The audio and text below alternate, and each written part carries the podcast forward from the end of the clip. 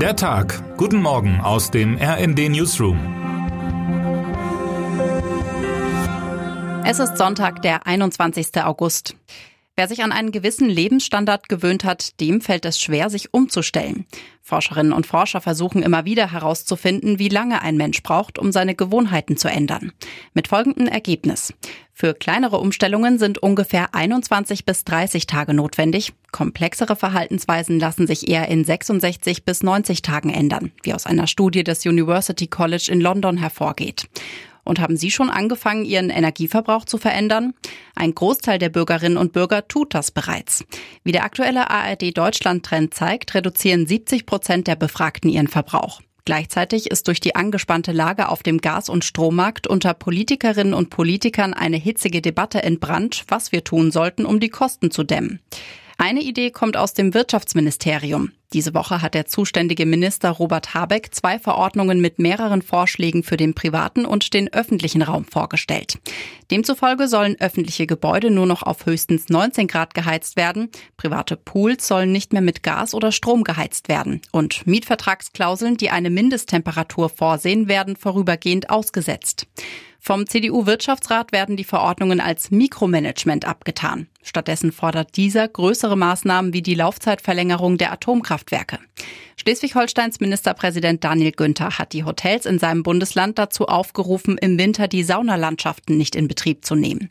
Ich finde schon, dass bestimmte Wellnessangebote in diesem Jahr zu jener Art von Luxus gehören, auf die man lieber freiwillig verzichten sollte, sagte er der Welt am Sonntag. Ist Duschen ein Luxusgut? Klar, Luxus ist für jeden etwas anderes. Ich bin mir aber relativ sicher, dass Sie mir zustimmen, wenn ich sage, dass die tägliche Dusche hierzulande kein Luxusgut ist. Nachdem Habeck bereits vor einigen Wochen angekündigt hatte, seine Duschzeit zu verkürzen, setzte Baden-Württembergs Ministerpräsident Winfried Kretschmann nun noch einen obendrauf.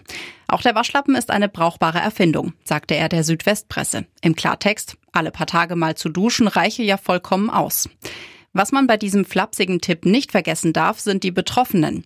Vielen Menschen wird bei dem Gedanken an die nächsten Gas- und Stromrechnungen Angst und Bange. Für sie geht es um ihre Existenz. Kluge Ratschläge von Kretschmann und Co. sind nicht nur unangebracht, sondern auch respektlos. Das findet auch mein Kollege und Hauptstadtkorrespondent Markus Decker und mahnt Politikerinnen und Politiker, gerechte Lösungen zu finden, statt lediglich sachdienliche Hinweise zu geben. Gerecht würde in diesem Fall heißen, Bezieher und Bezieherinnen von Sozialleistungen und die untere Mittelschicht bekommen kräftige Unterstützung. Die anderen bekommen eher nichts, schreibt er in seinem Kommentar.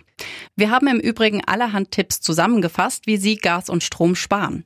In der nächsten Debatte können Sie damit sicher hilfreicher sein als manche Politiker. Termine des Tages. Demokratie lädt ein. Die Bundesregierung lädt zum Tag der offenen Tür. Unter anderem zeigen Kanzler Olaf Scholz, Finanzminister Christian Lindner und Außenministerin Annalena Baerbock ihren Arbeitsplatz. Scholz und Habeck brechen anschließend zu einer Kanada-Reise auf. Protest. In Großbritannien beginnen die Beschäftigten des größten britischen Containerhafens einen achttägigen Streik. Es wird mit Störungen der Lieferketten gerechnet. Wer heute wichtig wird. In München steht der letzte Tag der European Championships an. Für Alexandra Burkhardt, Gina Lückenkämper, Rebecca Hase und Tatjana Pinto geht es im 100 Meter Staffelrennen um EM-Gold. Bei der WM in Eugene vor vier Wochen waren sie bereits überraschend auf den Bronzerang gelaufen. Lückenkämper holte am Dienstag sensationell Gold im Einzelrennen. Und jetzt wünschen wir Ihnen einen guten Tag. Text Chantal Ranke, am Mikrofon Silas Quiring und Linda Bachmann. Mit rnd.de, der Webseite des Redaktionsnetzwerks Deutschland, halten wir Sie durchgehend auf dem neuesten Stand. Alle Artikel aus diesem Newsletter finden Sie immer auf rnd.de slash der Tag.